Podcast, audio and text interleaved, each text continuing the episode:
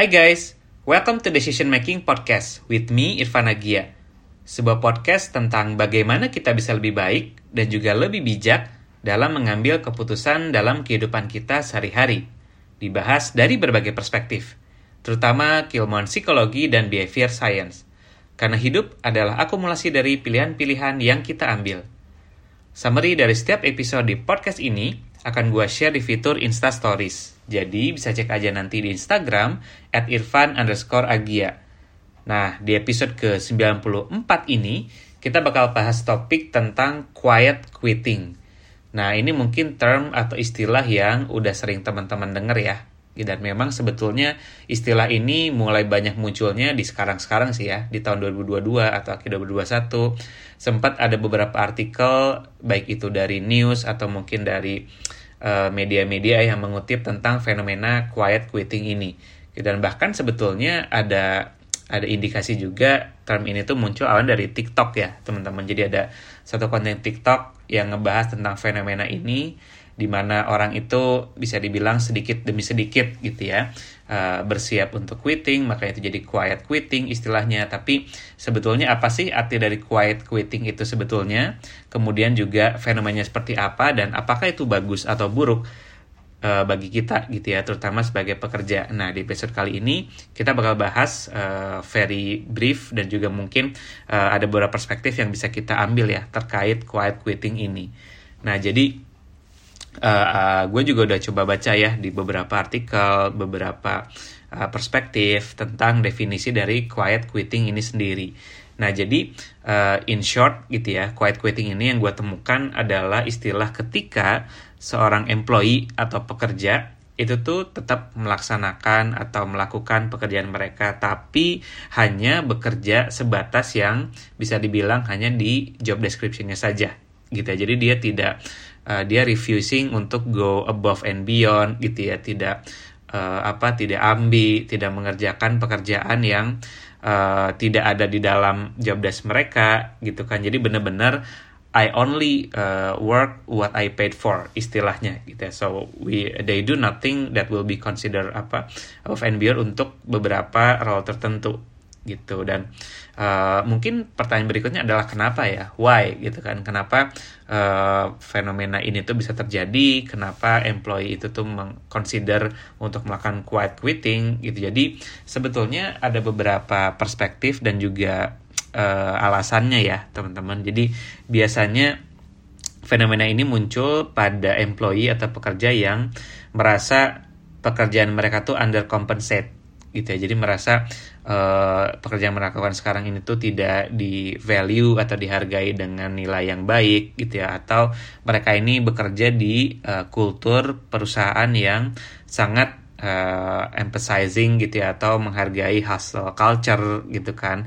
Dan mereka jadinya uh, merasa waktunya tuh jadi sedikit banget untuk uh, sesuatu di luar pekerjaan gitu ya seperti finding meaning, finding purpose gitu atau uh, cultivating relationship di luar dari kerja gitu kan. Dan memang uh, itu yang uh, beberapa penyebab umum ya yang orang itu jadi oke okay deh uh, udah uh, gue quiet quitting aja gitu nah mungkin ketika uh, kita mendengar istilah quiet quitting itu langsung ada perspektif ini bentar lagi mau resign nih gitu ya. Jadi quiet quitting ini artinya wah dia udah mulai lowering the performance gitu ya, udah disengage. Wah ini kayaknya uh, pemanasan aja nih gitu, pemanasan untuk mau apa resign gitu ya. Nah, apakah quiet quitting ini tuh selalu uh, apa berujung pada resign? Sebetulnya nggak juga ya, teman-teman. Ini simply karena mereka tuh try to set the boundaries gitu kan. Kemudian juga apa uh, tidak tidak harus selalu berujung ah gue bakal resign jadi gue turunin performa. Nggak seperti itu.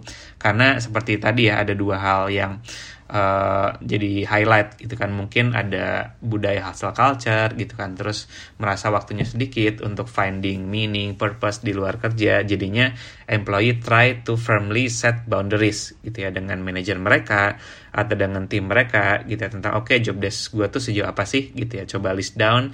Ya udah uh, eh, gue akan mengerjakan yang sesuai gue dibayar untuk melakukan job desk tersebut gitu. Jadi kasarnya itu mungkin uh, mereka tuh doing bare minimum gitu ya untuk tetap em employed aja gitu ya. Tetap gue bekerja tetap ada paycheck tiap bulan gitu. Karena mungkin yang menjadi apa yang menjadi misconception adalah ketika quiet quitting ini e, di persepsinya jadi slacking off jadi males-malesan. Gitu sebetulnya nggak juga ya. Jadi sebetulnya yang tadi fokus utamanya adalah bare minimum. Jadi tetap mereka kerja kok gitu. Tapi mereka tidak above and beyond gitu. Misalnya contohnya mereka ditargetkan uh, sebulan itu jualan 1000 produk gitu. Misalnya. Jadi ya udah gitu. Mereka stri uh, striving sampai dapat 1000 gitu ya. Misalnya ya. Ketika mereka sudah dapat target ya udah gitu ya. Misalnya mereka bisa selesai lebih cepat terus sisa harinya nggak mereka lakukan untuk mengejar target di atas 1000 gitu misalnya. Jadi ya udah cukup deh gue bekerja sesuai yang memang udah di set kayak gitu. Nah, uh, sebetulnya quiet quitting ini juga bukan sesuatu yang mungkin baru ya, teman-teman. Mungkin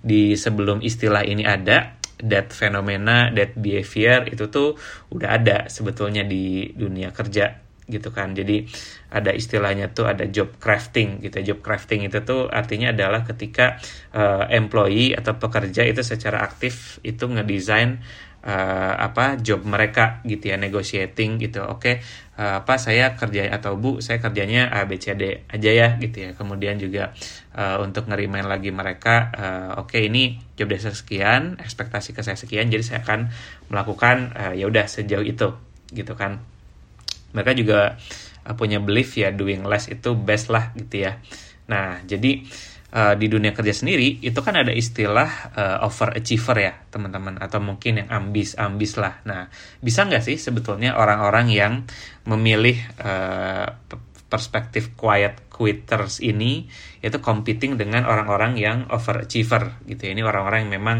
uh, level of commitmentnya itu di atas rata-rata gitu ya. Dedikasinya juga tinggi gitu kan. Terus bahkan willing untuk overtime juga ketika kerja gitu ya. Nah memang uh, di most of the organization gitu ya, atau perusahaan ini adalah suatu apa ya norma yang ideal ya ketika perusahaan itu akan senang gitu ya. Ketika ada pekerja yang above and beyond gitu exceeding the expectation gitu kan. Nah tapi memang uh, impact ke kepada employee-nya adalah ketika mereka itu menjadi overachiever atau ambitious lah istilahnya akan ada sesuatu yang mereka sacrifice gitu ya which is misalnya jadi contributing lebih banyak hours gitu ya contribute long hours gitu kan. Terus juga perlu manage responsibility mereka itu outside gitu outside uh, work uh, work hour gitu kan. Terus juga uh, mungkin perlu willing untuk relocate uh, location relocate apa pekerjaan mereka atau willing to travel jadi pasti ada yang korbankan untuk uh, menunjukkan dedikasi dan juga get notice gitu kan. Nah, memang orang-orang ini menjadi prone untuk experiencing uh, high level of imbalance ya antara uh, working dan juga life gitu. Jadi ada istilah work life konflik gitu ya. Nah, walaupun memang jika teman-teman itu berada di perusahaan yang culture-nya oke okay, gitu, ya, you really you really apa ya oke okay lah ketika uh, mau apa mau contribute to work hour karena lo suka sama pekerjaannya gitu ya lo ngerasa bisa dapat learning gitu it's it's very okay gitu ya. tapi most of the time that you will uh, you will have to sacrifice uh, some things gitu ya. Nah kalau quiet quit itu ya memang kebalikannya ya gitu kebalikannya. Jadi udah uh, biar minimum aja asal cukup gitu kan seperti itu. Nah, jadi memang overachiever ini tuh bisa benefit banget ya, of course, ketika mereka tuh bisa going above and beyond. Tapi quiet quitters ini and in some way mereka juga bisa benefit dengan uh, style mereka ya gitu dengan kenapa karena ini akan membuat mereka tuh lebih efisien gitu karena mereka take control about their time mereka tahu boundaries gitu ya eh, ini allowing mereka untuk bisa managing work life balance lebih baik gitu ya uh, meminimalisir konflik karena udah set boundaries di awal gitu kan dan segala macam gitu. Jadi memang uh, kita perlu melihatnya dari berbagai perspektif ya teman-teman.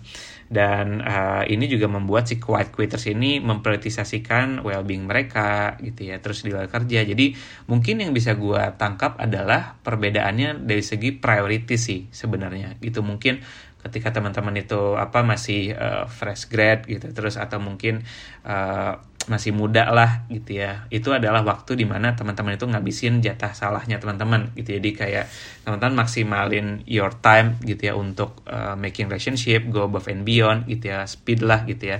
Percepat your learning curve gitu kan. Tapi quiet quitters gitu mungkin untuk orang yang udah butuh stable-nya aja nih gitu. Misalnya udah berkeluarga udah settled gitu ya. I just need uh, apa uh, stability gitu ya. Jadi mereka nggak perlu sampai above and beyond, yang penting cukup tapi bisa memprioritaskan hal lain lebih banyak itu tuh untuk di luar work ya. So actually it's about the choice dan setiap style itu pasti ada pro consnya teman-teman. Jadi memang teman-teman perlu adjust juga gitu ya dengan situasi dan konteks teman-teman uh, saat ini di dunia kerja gitu. Jadi uh, mungkin uh, misconception tentang quiet quitters ini juga ini nggak bagus gitu ya. Padahal sebetulnya ya at some perspective gitu ya. Selama memang kita mengerjakan pekerjaan kita dengan baik gitu ya, setelah tepat waktu gitu ya, semua itu checklistnya itu selesai, it's actually have a good uh, impact juga untuk uh, mental health kita gitu ya. Jadi itu meminimalisir burnout gitu kan tadi orang-orang yang quiet quitters itu acknowledge gitu ya faktor apa aja yang bisa bikin mereka burnout. Jadi mereka set boundaries gitu kan which is uh, healthy gitu ya dan it nudge them untuk punya communication skill yang baik gitu kan? Karena quiet quitters ini akan dianggap slacking gitu ya atau mungkin rejecting ketika tidak ada komunikasi gitu kan dengan uh, mungkin supervisor mereka gitu kan atau mungkin uh, tim mereka. Jadi as long as they can communicate it uh, clearly and better gitu kan itu bisa help uh, set uh, healthy boundaries gitu ya. dan juga mereka uh, punya sense of control dan yang paling penting adalah it helps to prioritize what matters gitu jadi balik lagi ya teman-teman uh, this episode not encouraging you to be a quiet quitter or we encourage you to be an overachiever tapi balik lagi it depends on prioritization teman-teman gitu ya konteksnya kalau teman-teman memang masih muda gitu ya pengen banyak learning pengen climb career ladder yang cepat gitu ya. Of course you need to go above and beyond gitu kan to be noticed gitu ya to exercise ya. Tapi ketika teman-teman itu need stability need another priority gitu ya di luar kerja gitu ya uh, you can set the boundaries gitu karena pasti ada downside-nya juga dong kalau jadi quiet quitting. Yes cons-nya adalah memang uh, ketika kita itu uh, style quiet quitting uh, very high chance gitu very likely uh, kita tuh less investing in our jobs gitu kan. Personal energy kita tuh mungkin sebar minimum aja di kerja gitu ya. Most of it di luar dan uh, of course ini berpengaruh terhadap engagement kita dengan pekerjaan kita dengan teman-teman kita di kantor gitu dengan bos kita gitu ya atau dengan uh, teman-teman lain. Nah less engagement ini juga akan impacting ke satisfaction gitu. Mungkin kita jadi tidak dapat merasakan satisfaction yang tinggi, engagement yang tinggi gitu ya dengan company kita gitu. So we don't consider ourselves as loyal gitu kan. Kemudian juga apa? Uh, mungkin hubungan kita juga tidak seintens uh, apa dengan teman-teman kita di luar pekerjaan. Padahal itu juga penting ya gitu untuk hal tersebut. Jadi memang dari beberapa riset menunjukkan kalau orang yang stylenya seperti ini gitu ya, mereka less engaged dan juga less satisfied gitu kan dengan uh, pekerjaan mereka which uh, sebetulnya itu adalah uh, important factor ya, teman-teman. Seperti itu. Nah, kalau gitu impactnya apa nih dan terkait fenomena quiet quitting ini untuk perusahaan atau untuk manajer untuk seorang manajer gitu ketika ada timnya gitu ya atau atau apa subordinatnya itu kelihatan stylenya tuh quiet quitters gitu. Jadi uh, kita perlu recognize gitu ya bahwa there there are a lot of definition of success there are a lot of definition of working style gitu ya. Ketika kita bisa understand gitu ya the reason why orang itu mulai apa uh, disengage kita mungkin doing the bare minimum of course we need to build the communication and asking why gitu kan. Dan uh, we need to have a conversation juga and how do you see yourself gitu ya. Uh, what success the uh, define uh, definition for you gitu kan. Jadi communication is the most important thing untuk kita understanding uh, multifaceted definitions of success untuk setiap orang. Karena itu akan mempengaruhi style mereka, point of view mereka terhadap culture dan juga engagement dengan pekerjaan mereka gitu ya. Dan yang paling penting adalah above all being a human ya teman-teman. Jadi of course every behavior every perspective itu pasti ada alasannya reasonnya dan yang paling penting kita sebagai perusahaan atau manajer itu understand gitu ya priority dari setiap uh, tim kita. Seperti itu. Nah Mungkin itu yang bisa dibahas teman-teman tentang quiet quitting gitu ya. Semoga bisa memberikan perspektif yang baru buat teman-teman dan juga menghilangkan beberapa misconception tentang fenomena ini.